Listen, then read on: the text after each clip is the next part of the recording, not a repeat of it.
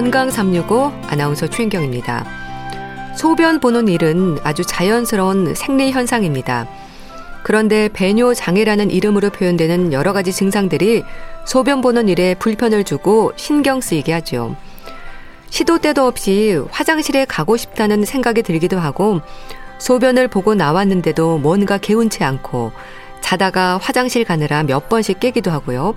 소변 줄기가 약하기도 하고 끊어져 나오기도 하고 참 여러 가지 증상들로 개운치 않습니다. 이유가 뭘까요? 경우에 따라서는 소변길이 막히면서 응급실에 가야 하는 위급한 상황으로도 이어질 수 있다고 하는데요. 배뇨 장애 잠시 후에 알아봅니다. 그리고 흔한 증상 중의 하나인 어지럼증.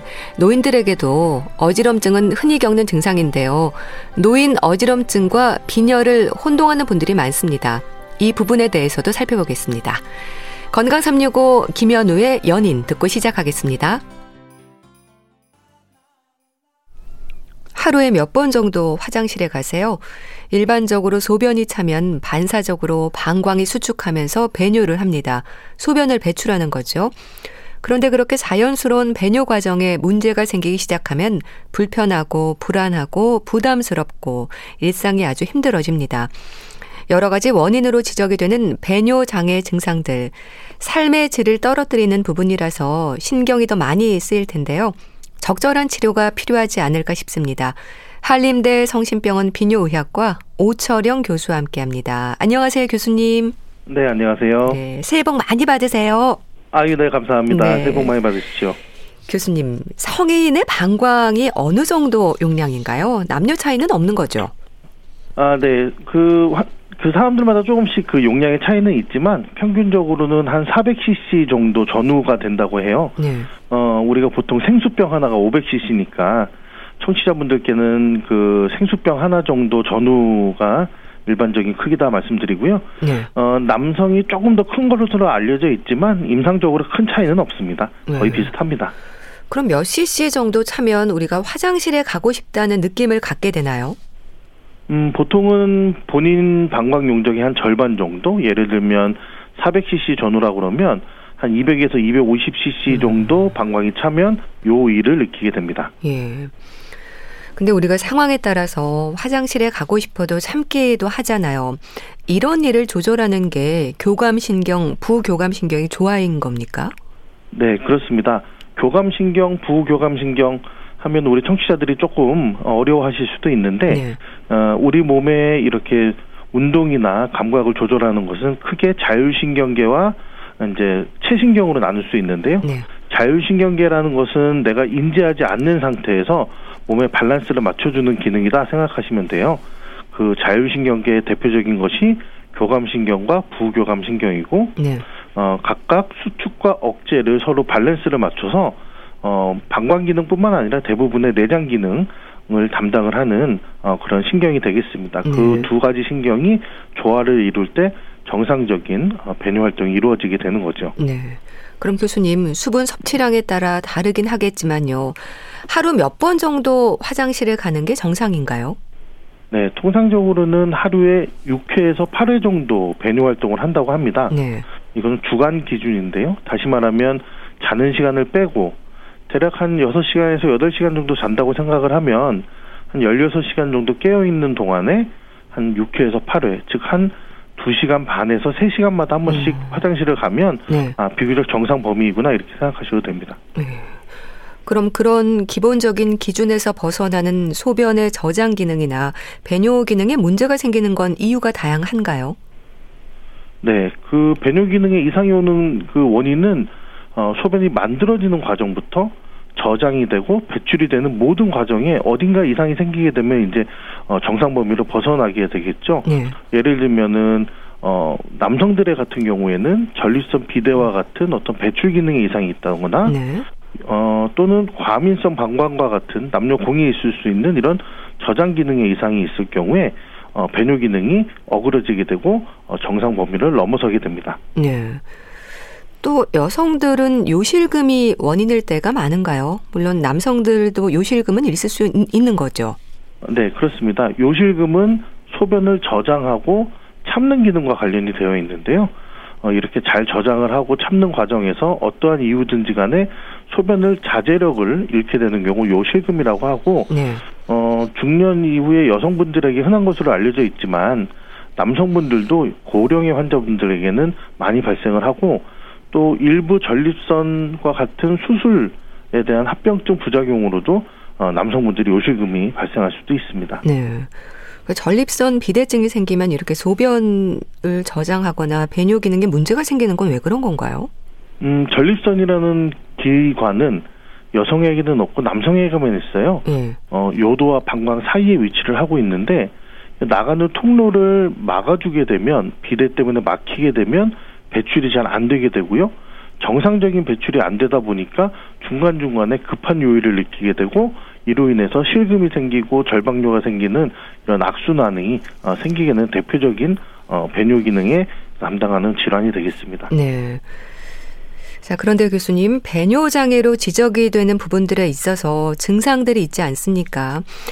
오늘은 특히 증상의 특징들에 대해서 자세히 말씀해 주시면 좋겠는데요. 우선 빈뇨라고 하면 얼마나 자주 가는 걸 말하는 건가요? 음, 빈뇨는 이제 주로 주간 빈뇨를 얘기하는데요.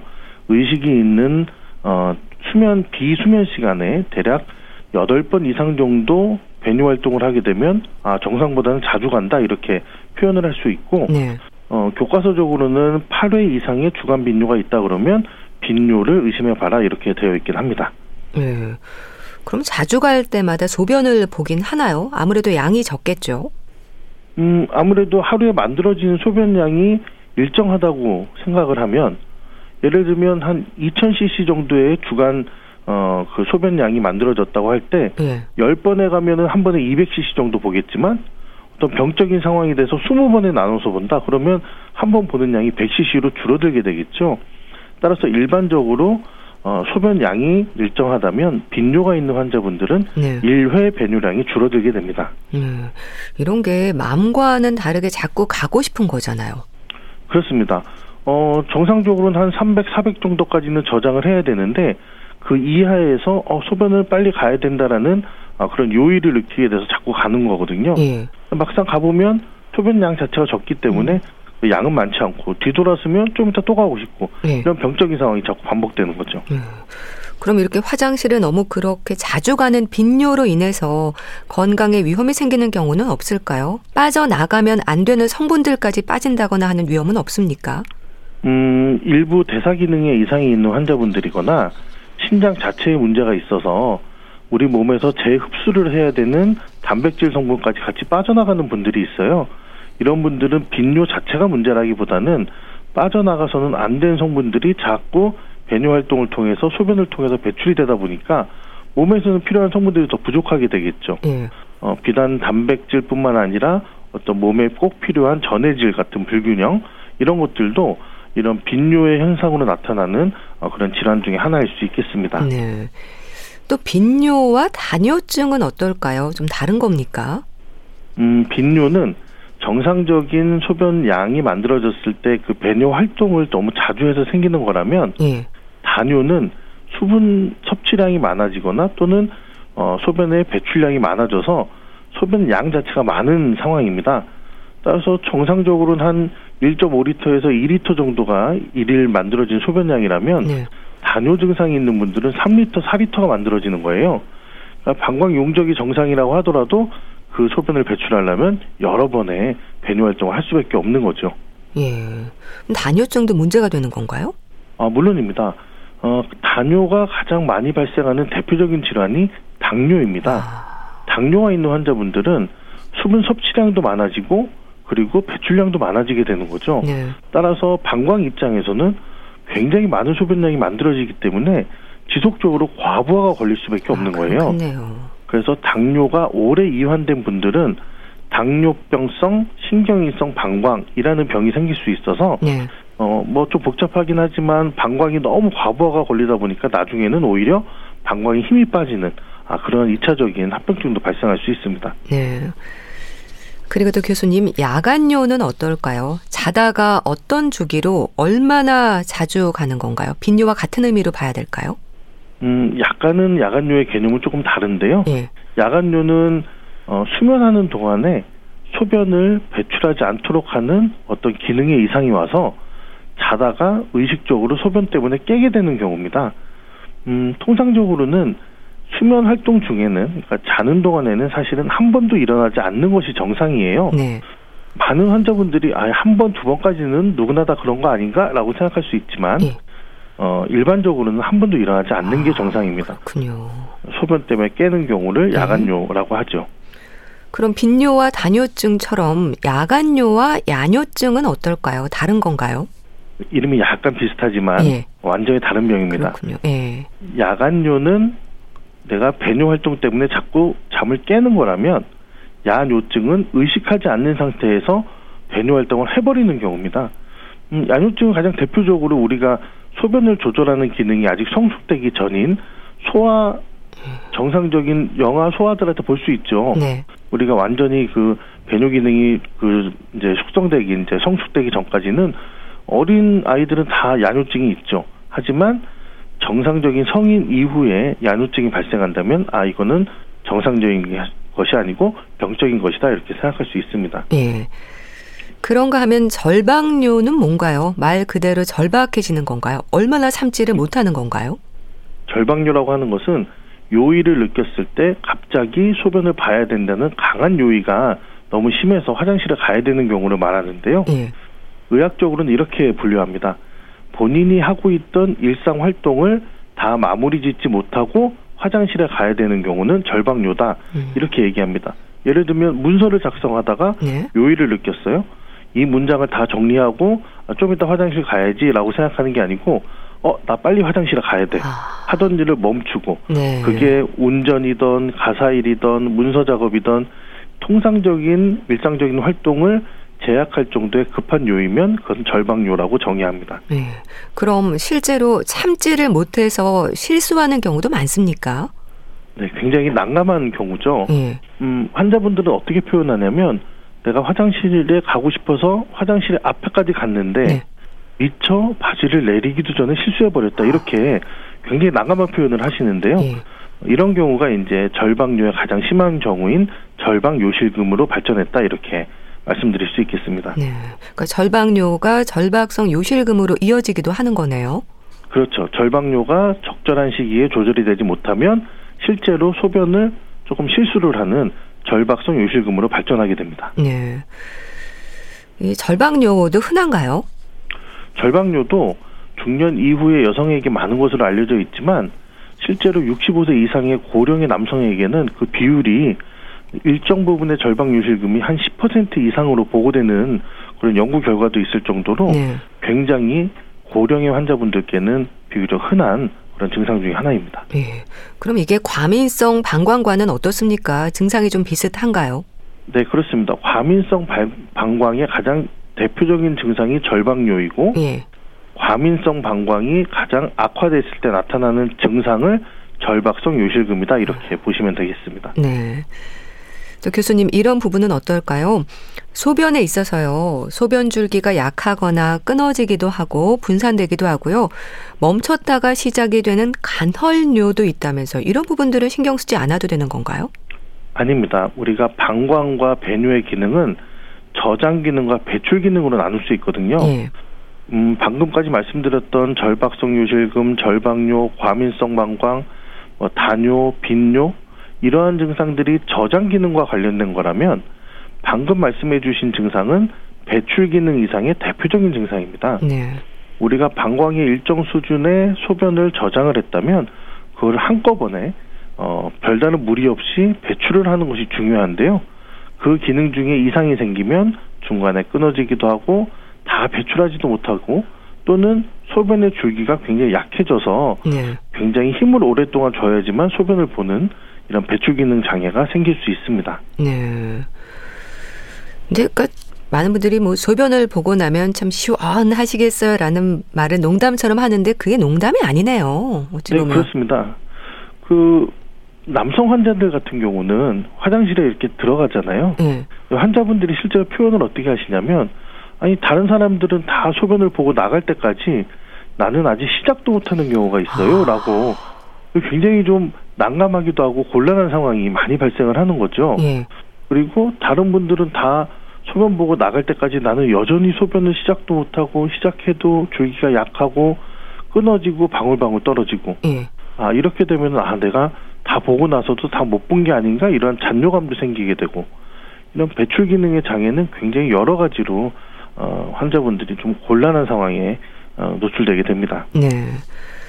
그럼 교수님 이런 여러 가지 배뇨 장애 증상들을 그냥 방치를 하면 증상이 점점 더 심해지는 건가요?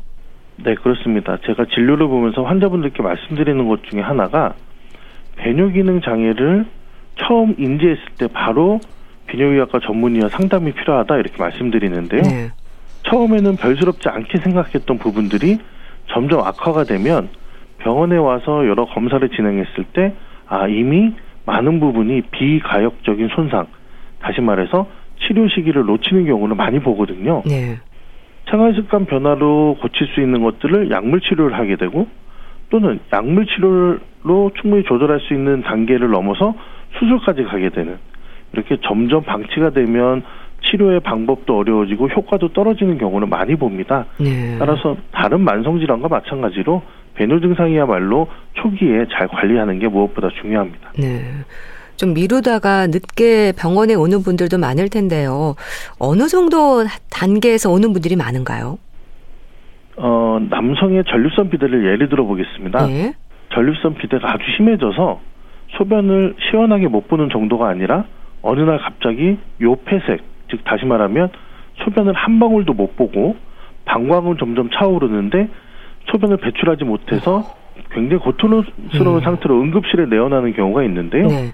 이런 경우를 급성 요폐색이라고 하고 대부분 보면 소변 보는 증상이 불편해진 지는 3, 4년 이상 경과가 됐다. 어. 이렇게 말씀하시는 경우가 많아요. 예.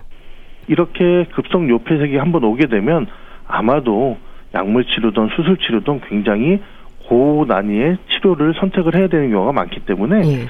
음, 비단 전립선 비대뿐만 아니라 여러 가지 배뇨 증상이 초기에 불편했을 때 병원을 찾는 것이 굉장히 중요합니다. 네. 사실 남성들도 비뇨의학과를 찾는 것에 소극적인 분들이 많은데요. 그렇게 요폐색까지 가는 경우도 많은가요? 특히 지금과 같은 겨울이 어, 이런 요폐색이 많이 일어나는 시기인데요. 예. 차가운 온도에 노출이 갑자기 된다거나 또는 알코올 섭취를 했다거나 일부 감기약 성분의 어, 소변 배출을 좀 방해하는 성분이 들어있는 경우가 있거든요. 네. 이런 것들이 모두 다 겹쳐지는 순간이 겨울입니다. 뭐 아. 지금은 코로나 때문에 회식이나 이런 것들이 많이 줄어들었지만 네.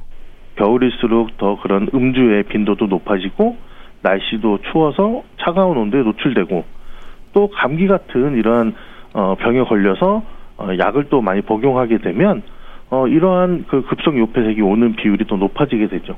예. 교수님, 뭐 콩팥이라든지 전립선도 그렇고요. 과민성 방광이나 스트레스로도 배뇨 장애는 있을 수 있는 거죠. 원인에 따른 적절한 치료가 필요할 텐데 검사는 간단한가요?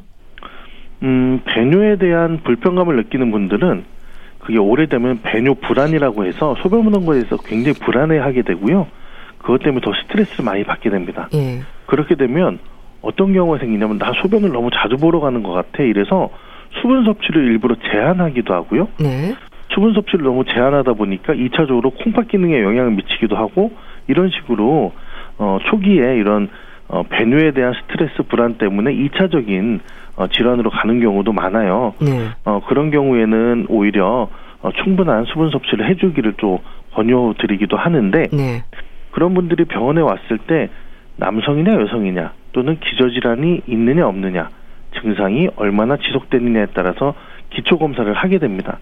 음, 남성은 당연히 전립선 검사도 시행을 하게 되고요. 네. 여성분들은 방광의 기능에 대한 검사도 하게 되는데 가장 대표적이고도 간단한 검사를 하나 설명을 드려볼게요. 우리 비뇨기학과에 보면은 이렇게 모형 어, 기계인데 변기처럼 생긴 그런 기계가 있습니다. 예. 거기에 소변을 직접 화장실에서 보는 것처럼 보시게 되면 소변 속도가 얼마고 소변의 본 양은 얼마이며 소변에 걸린 시간, 잔류량은 얼마인지가 자동으로 측정이 되는 기계가 있어요. 이런 것들을 통해서 배뇨 기능을 재현함으로써 평상시에 이 환자분의 어떠한 배뇨 기능에 문제가 있었는지를 볼 수 있는 검사가 있는데 네. 통증도 없고요. 시간도 보통 한 2, 3분 내로 금방 어, 시행이 되게 됩니다. 어, 비뇨기학과 검사다 그러면 아마 아프고 불편하고 또는 뭐 곤혹스럽고 이렇게 생각하시는 경우가 많은데 절대 그렇지 않고요. 간단한 기초 검사들부터 시작을 하기 때문에 어, 비교적 편안하게 검사를 진행할 수 있다 이렇게 말씀드릴 수 있겠습니다. 네. 새해 배뇨 장애 없는 개운한 한 해가 돼야 할 텐데요. 교수님, 배뇨 장애 예방을 위한 생활 습관이랄까요? 도움이 되는 방법이 있다면 조언을 좀 해주세요. 네. 어, 적당한 충분한 수분 섭취. 굉장히 어렵죠. 적당하면서도 충분하다. 네. 그러니까 다시 말하면 수분 섭취는 너무 과도하게 할 필요도 너무 적게 할 필요도 없습니다. 어, 필요한 만큼의 수분 섭취를 하고 고염, 고당, 고카페인과 같은 이렇게 배뇨 기능에 영향을 줄 수 있는 어, 음식들은 조금 멀리 해주시고요. 적절한 유산소 운동을 통해서 어, 이렇게 배뇨 기능을 활발하게 할 수 있다면 어, 배뇨장애 없는 배뇨장애를 피할 수 있는 그런 새해가 될 수 있을 것 같습니다. 네. 말씀 잘 들었습니다. 오늘은 배뇨장애 증상들에 대해서 짚어봤는데요. 한림대 성심병원 비뇨의학과 오철영 교수와 함께 했습니다. 감사합니다. 네, 감사합니다. KBS 라디오 건강 365 함께하고 계신데요. 아델의 Rolling in the Deep 듣고 다시 오겠습니다.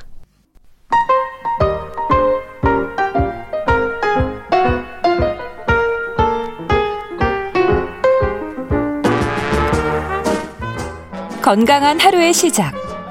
KBS 라디오 건강 365. 최윤경 아나운서의 진행입니다.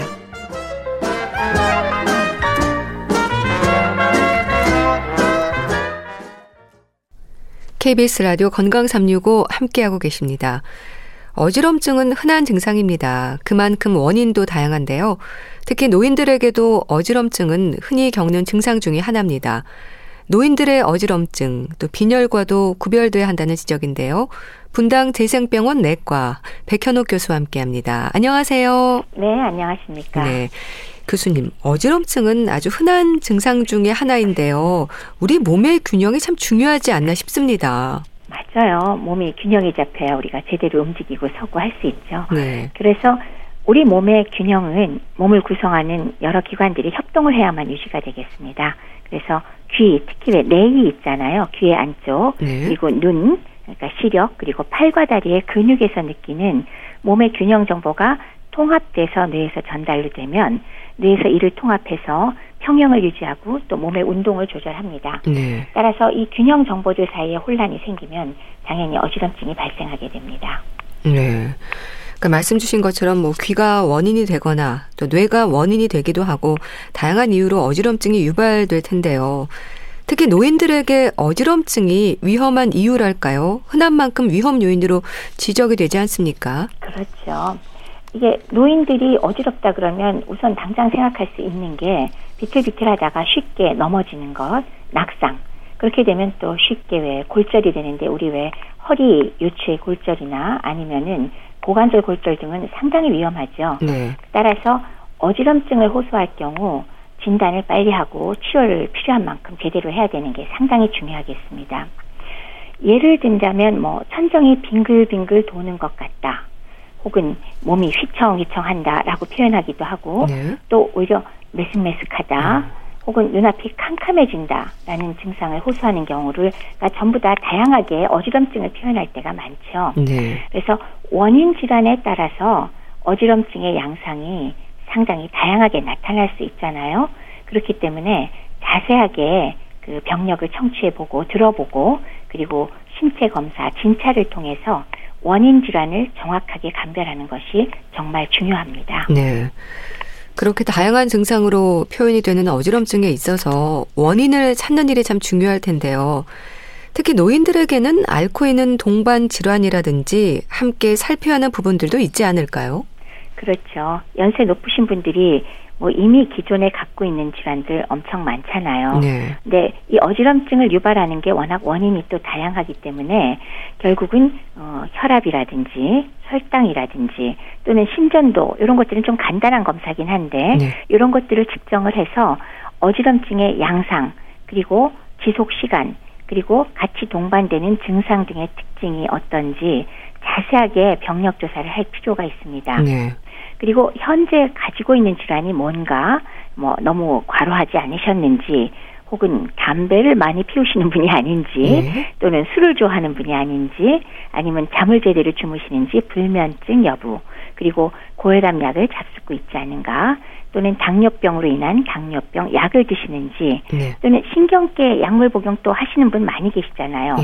그거 외에도 약물 중에도 또 귀에 좋지 않은 그런 귀에다 독성을 주는 약물 같은 걸 복용해서 뇌에 문제가 생기거나 아니면은 예전에 다친 경험, 사고 유무 등의 여부를 잘 살펴보아야 하겠습니다. 네.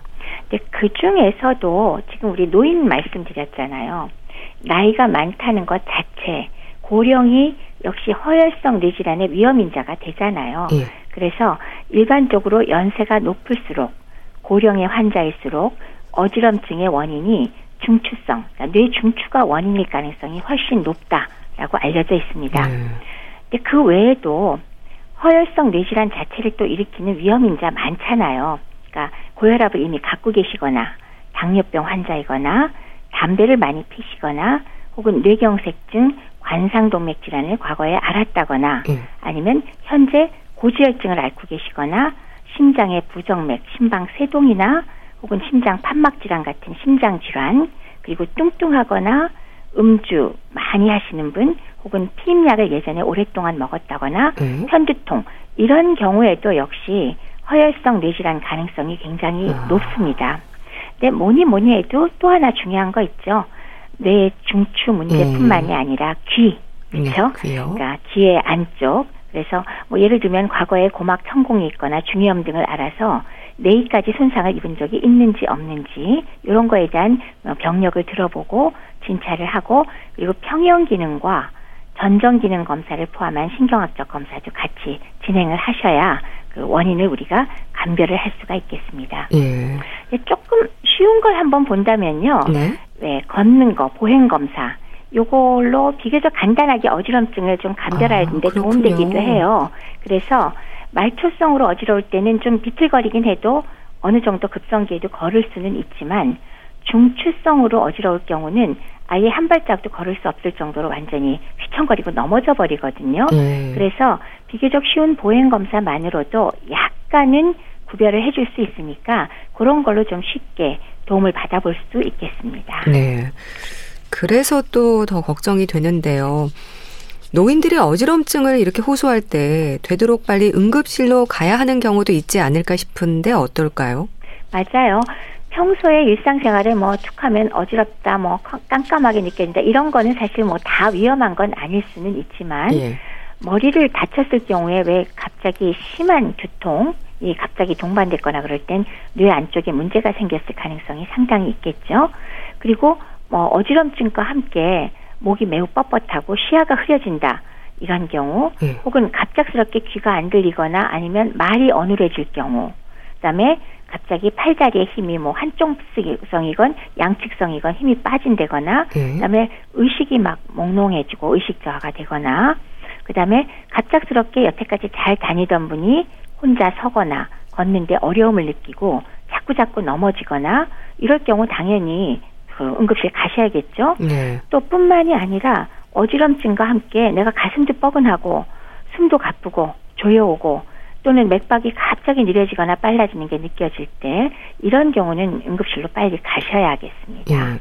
그럼 이런 것들이 뇌졸중과 같은 뇌 질환을 의심할 수 있는 증상들인가요?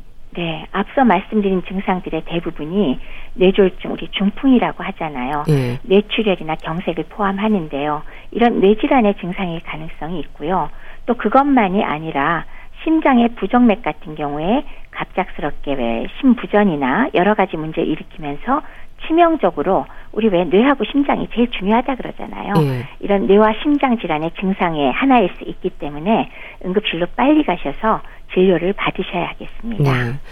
또 교수님 혹시 어지럼증을 일으킬 수 있는 약물들도 있을까요? 많죠. 음. 근데 흔히들 많이 드시는 약 중에 제일 흔한 거 그리고 잘 일으킬 수 있는 거 혈압약이 있습니다. 혈압약이요. 그렇죠. 그래서 혈압약이 물론 혈압이 높은 분들이 건강을 위해서 혈압약을 드시기는 합니다만은 경우에 따라서 자신의 컨디션에 따라서 그 혈압약이 지나치게 혈압을 떨어뜨릴 때 역시 저혈압 일어나면서 어지럼증 유발할 수 있고요. 네. 특히나 혈압약 중에서도 이뇨제 성분이 섞였을 경우에 건강할 때는 그게 큰 문제가 없지만 연세 높으신 분들은 이뇨제 성분에 의해서 전해질까지 많이 빠져나가는 경우에 상당히 심한 어지럼증과 문제를 일으킬 때가 굉장히 많거든요. 근데 특히나 연세 높으신 분들 여러 종류의 혈압약 동시에 복용할 때 많잖아요. 예. 그렇기 때문에 복용 중인 약물에 대해서 뭘 드시는지 정확히 보고 어림, 어지럼증을과 연관되는 약이 있는지 확인을 해봐야 되겠습니다. 예. 또 그뿐만이 아니고요. 또 흔한 질환 당뇨병 있잖아요. 경구혈당 강화제, 즉 당뇨약으로 인해서 저혈당이 유발될 때에도 물론 기본적으로는 그냥 기운이 쭉 빠지고 떨리지만은 당연히 어지럼증 동반될 때 굉장히 많기 때문에 네. 이두 가지 아주 흔하게 사용하는 약물들이잖아요. 근데 그것만이 아니고요. 또 있습니다. 아, 그렇군요. 항히스타민제. 야. 또 우울증 치료제 중에 특히 사만계 우울증 치료제라고 비교적 흔히 쓰는 약들이 있거든요. 네. 이런 것들이 항콜린성 작용이 있어요. 그래서 어지럼증을 유발하는 게 상당히 흔한 편이라서 이것도 염두에 두셔야 되고요. 그 다음에 당연히 어, 정신과적 약물로 항불안제라든지 예. 수면제 그리고 그 외에 근육이완제, 항경련제 그리고 전립선 비대증에서 흔히 사용하는 알파 차단제가 일종의 원래 썼던 혈압약 일종이기도 하거든요. 예. 이런 것들이 또 어지럼증의 원인이 되기 때문에요. 혹시나 내가 어지러워서 진료를 급히 받으러 가야겠다 할 때 가급적이면 복용하고 있는 약을 모두 가져가서 함께 확인을 받는 것이 빨리 어, 진단을 내릴 때 도움이 되겠죠. 네. 근데 어지럼증이 워낙 흔한 증상이긴 해도요. 사실 어지럼증에 대한 부담을 느끼는 분들도 많은데요. 교수님, 일상에서 좀 증상이 심해지는 걸 막을 수 있는 방법은 없을까요? 어, 뭐, 건강한 사람은 사실 크게 상관은 없지만 예. 쉽게 어지럼증이 동반되거나 아니면 연세가 높은 분들의 경우 당연히 뭐 탈수도 심하고 여러 가지 혈관 문제로 인해서 쉽게 어지럼증이 동반될 가능성이 크지요. 이제 이런 분들의 경우 사실 1번 갑작스러운 움직임 그러니까 앉아 계시거나 누웠다가 급작스럽게 일어날 때 기립성 저혈압 동반되는 경우 굉장히 많습니다. 네. 물론 이제 탈수됐을 때 더 잘 오기도 해요. 그래서 평소에 물을 많이 드시는 것도 중요한데요. 네. 어찌됐거나 연세 높으신 분들은 앉아 있거나 누웠다가 일어날 때 천천히 하실 것. 그리고 고개를 갑자기 획 돌리거나 그런 것도 과거에 어지럼증의 경험이 많으셨던 분들의 경우 역시 뇌와 연관돼서 쉽게 어지럼증 유발할 수가 있으니까요. 네. 갑작스런 움직임을 좀 피하시라. 요런 게 중요할 거고요. 네. 그거 외에 또 연세 높은 분들의 경우 우리가 이거는 사실 낙상 예방용으로도 얘기하지만 특히나 계단이나 복도에 불을 좀 밝혀놓을 필요가 있겠죠. 네. 그래서 안전을 위해서 지팡이 같은 걸 아예 사용해서 급하게 왜 휘청거리거나 그럴 때 그 급작스러운 움직임을 좀 피하는데 다소는 도움이 될 겁니다. 그다음에 담배를 태시는 분들은 당연히 안 태셔야 됩니다. 혈관 건강에 최악이죠. 담배는 음. 그래서 금연 필수고요. 네. 그 외에 스트레스나 불안 같은 것들로 인해서도 역시 더 심해질 수 있기 때문에 적절하게 약물 치료, 심리 치료 받는 것도 도움이 될 거고요. 네. 그다음에 만약에 내가 어지러질하다고 느낄 때는 쓰러지는 게 사실 제일 위험하잖아요. 그렇죠. 그래서 어디 다치거나 그렇기 때문에 빨리 안전한 곳에 앉거나 눕는 듯이 좀 안정된 자세를 취하시고 예. 가급적 천천히 움직이고 머리의 위치를 갑자기 획획 돌리는 거 피하시고요. 그다음에 어지러운데 일부러 책을 본다거나 전화기를 들여다본다거나 안 좋겠죠. 네. 그건 아무래도 힘들 거고요. 네. 그다음에 어지러운데도 불구하고 기어이 운전을 하시겠다. 매우 위험하겠죠. 네. 이런 것들 당연히 피하셔야죠. 네. 자, 그런 거면 빈혈은 어떨까요? 어지럼증이라고 하면 일단 빈혈을 떠올리게 되는데요. 좀 다르게 이해를 해야 하는 질환이지 않나요? 그렇죠. 빈혈이라는 거는 뭡니까? 사실 피가 모자라는 거잖아요. 네. 그래서 피 중에서도 적혈구가 부족한 것을 의미하는 게 빈혈인데요. 보통 왜 연세 높은 분들이 어지럼증과 빈혈이란 용어 자체를 혼돈해서 쓰실 때가 굉장히 많죠. 네. 실제로 피가 모자랄 때도 좀 급성으로 피가 어, 잃어버렸거나 그랬을 경우에 당연히 어지럼증 올 수 있습니다. 예. 그런데 전형적인 빈혈의 증상은 아주 급성으로 피를 쏟았을 때를 빼놓고는 그냥 피곤하다거나 얼굴이 창백해지거나 나른하다거나 네. 이런 것들이 오히려 더 흔한 증상인데 그래도 사람들은 일단 어지럼증은 빈혈이다라고 생각을 많이 하시는 것 같습니다. 네. 그리고 또 빈혈이 있으면 조금 전에 피로감이 제일 심하다 그랬는데 특히나 심장에 과부하가 걸려버리거든요. 즉 산소를 나르는 적혈구가 부족하기 때문에 그래서 약간만 움직여도 숨이 가쁜 듯하고 매우 피곤하고 그리고 머리가 띵하고 음. 졸린 듯하고 음. 계단을 조금만 올라가도 어지럽고 숨이 차고 가슴은 두근거리고 이거 다 심장에 부하가 많이 걸려서 그래요. 네.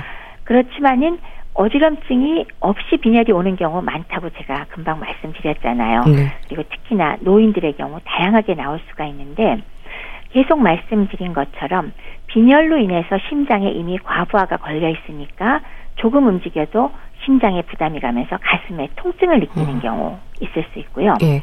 또 원래 심장이 안 좋은 분들은 빈혈까지 동반되면 더 힘들겠죠. 그러면 막 퉁퉁 붓기도 하고 심부전증으로 숨찬 게 더 심해질 수 있습니다. 그리고 경미한 치매가 있는 경우에 역시 피가 모자라는 빈혈이 오면 혈류가 충분히 안 가기 때문에 당연히 치매 증상 심해지는 거 어, 연관이 있고요. 네. 이런 경우에는 결국 빈혈의 증상이 전형적인 어지럼증이 아니고 뭘로 옵니까? 숨차고 가슴이 아프고 아. 붓고 치매가 심해진다. 이런 증상으로 올 때가 오히려 많아져 버리잖아요. 그렇군요. 그렇죠. 네. 그래서 대부분의 빈혈이 지금처럼 그러니까 아까 말씀드렸듯이 급성으로 막 피를 쏟는 경우보다는 되게 천천히 생기죠. 네. 그러면서 적응을 하기 때문에 어지럼증이 사실 네. 잘안 생기는 건데요. 예를 들면 위장관의 암 같은 병, 뭐 대장암 같은 경우에 피를 조금 조금씩 잃어버리기 때문에 이미 빈혈 정도가 정상인의 한 절반밖에 안 될 때도 그냥 피로감 정도 이외에는 증상이 전혀 없는 경우도 아, 사실 그렇군요. 있어요. 네. 그래서 근데 그런 경우가 많지만 물론 한계가 넘어가면 이제 그때부터는 뭐 숨이 너무 가쁘되거나 네. 뭐 여러 가지 증상은 물론 오겠지만은 어느 정도 그게 거의 반에 육박할 정도까지 아무 증상 없는 분도 계시거든요. 그렇기 때문에 증상이 아주 뚜렷하지 않더라도 뭐 건강 검진이나 여러 가지 이유로 빈혈이 있다. 그러면 당연히 원인 검사 진행을 하셔야겠죠. 예. 물론 병원 가시면 당연히 해드리지만 그리고 짧은 시간에 갑자기 생긴 빈혈은 제가 계속 강조하듯이 어지럼증과 쇼크 등의 증상이 동반될 때가 많으니까 그것도 반드시 병원을 가셔서 원인을 찾아서 치료를 제대로 받으셔야 되겠습니다. 네. 또 빈혈이라고 하면요. 철분이 부족하다는 생각부터 하게 되는데 교수님, 이 부분도 이해가 좀 필요하다고 들었습니다. 맞습니다. 빈혈이 젊은 사람들에 왔을 땐 사실 철분 결핍이 제일 많습니다. 예. 뭐 특히 생리를 하는 여성들, 그렇죠? 갱년기 이전의 여성들 대부분의 경우는 빈혈과 철분은 거의 같이 갈 때가 많고요. 예. 또 성장기의 청소년들 그때도 역시 갑작스럽게 성장을 하기 때문에 철분이 부족해서 빈혈 동반되는 경우 꽤 많거든요. 그렇지만 노인들의 경우는 많은 경우에 빈혈이 어느 정도 동반돼 있을 때가 많고 네. 어, 비교적 흔하지만은 실제 어지럼증을 동반하지 않는 경우도 많을 뿐더러 그걸로 인해서 뭐 저기 다른 증상 앞서 말씀드렸듯이 뭐 가슴이 아프다거나 심장 심부전 증상 퉁퉁 붓거나 치매가 심해지는 증상들 동반되기도 하지만 그렇다고 해서 이분들한테 그냥 무조건 철분을 주느냐 이거 오히려 문제가 생깁니다. 네. 왜냐 노인의 빈혈의 경우는 철분 부족이 있을 수도 있습니다. 네. 그러나 단순히 철분 부족만으로 오는 경우는 오히려 드물고요. 전반적인 영양의 불균형, 다양한 영양소가 부족할 수도 있고요. 그 다음에 만성 질환 그 자체가 어, 골수에서 혈구를 잘 못 만들게 하기 때문에 그것들이 원인이 될 때가 많거든요. 네. 그래서 노인의 빈혈은 원인을 잘 찾아보고 훨씬 더 주의 깊게 살펴서 제대로 치료를 해드리거나 경우에 따라서는 너무 심하지 않으면 오히려 치료를 안 하는 경우도 있습니다. 아, 그렇군요. 자, 다시 한 번 더 강조를 해드리면 네. 검사를 통해서 철분 부족이 원인이 아니라면요, 결국은 만성 질환에 의한 다양한 영양 실조와 연관된 빈혈 가능성이 높거든요. 예. 그리고 노인의 빈혈의 경우는 철분 그 자체보다는 혈구를 만들어내는 골수가 유지되는 단백질이 부족해서 생길 때도 많기 때문에 오히려 뭐 복합적으로 단백질, 비타민 B군 같은 걸 충분히 섭취해 주면서 영양소를 골고루 주지 않는 한 체내 단백질이 안 만들어지니까 골수 영양분이 제대로 안 돼서 만들지를 못하게 되거든요. 예. 또 그뿐만이 아니라 관절통과 관련 있는 콘드로이틴이나 글루코사민 합성 능력도 떨어지기 때문에 이거 역시도 골수의 혈구 생산이 더 떨어지는 이유 중에 하나가 되기도 한다고 합니다. 따라서 노년에는 먹는 양이 줄어들수록 오히려 좋은 음식을 잘 드셔서 혈구 합성에 필요한 충분한 영양 섭취를 골고루 보충해야 되고 네. 빈혈이 오더라도 무조건 일반 철분제제 빈혈약을 무턱대고 복용하면은 안 네. 좋다. 음. 왜냐? 철분을 무턱대고 보충하시면 오히려 그 철분은 활용은 안 되고 간에 축적돼서 아. 간에 손상을 입히고 예. 또 산화 스트레스를 높이는 결과가 동반될 때가 많기 때문에 정확하게 철분 결핍이 문제가 된다가 아닐 경우는 무조건 좋겠거니 하고 철분제 드시는 거 이거 오히려 독이 되니까 조심하시기 바랍니다. 네. 어지럼증도 그렇지만 빈혈에 대해서도 정확한 진단과 치료가 필요하겠네요. 근데 나이 들면 다 그렇다는 생각이 오히려 병을 키우는 경우가 많지 않을까 싶습니다. 노인들의 빈혈 역시 그렇겠죠? 그럼요. 빈혈이 뭐 어느 정도 흔하다고 그냥 가볍게 아 누구나 다 그러니까 하고 내버려 둘 것은 또 아닙니다. 네. 그러니까 여러 연구를 해봐도 다른 질환에 뭐 당연하지만 안 좋은 영향을 미치는 거는 뭐 이미 결과를 보아서 알 수 있거든요. 예를 들면 뇌경색이 동반됐을 때 빈혈이 있으면 혈류가 더 안 가기 때문에 빈혈이 없는 노인보다 회복되기 훨씬 어렵습니다. 네. 그래서 빈혈이 있는 노인들은 평소에 적극적으로 빈혈을 살펴보고 적어도 우리가 해가 되지 않는 선까지 여러 가지 방법으로 정확하게 그 조절을 해주는 것이 급성 뇌경색이 왔을 때에도 치료에 상당히 큰 도움이 될 수 있겠습니다. 네. 그리고 또 빈혈이 동반되면 당연히 혈류로 충분히 산소 공급이 안 되기 때문에 치매 증상이 나타날 가능성도 훨씬 높습니다. 네. 즉 빈혈로 인해서 뇌 산소 공급이 부족해지면 신경 세포가 손상이 되겠죠. 그래서 인지 기능 저하도 같이 유발할 수 있기 때문에 치매 그리고 인지 기능 떨어지는 것이 훨씬 더 심할 수 있으니까요. 네.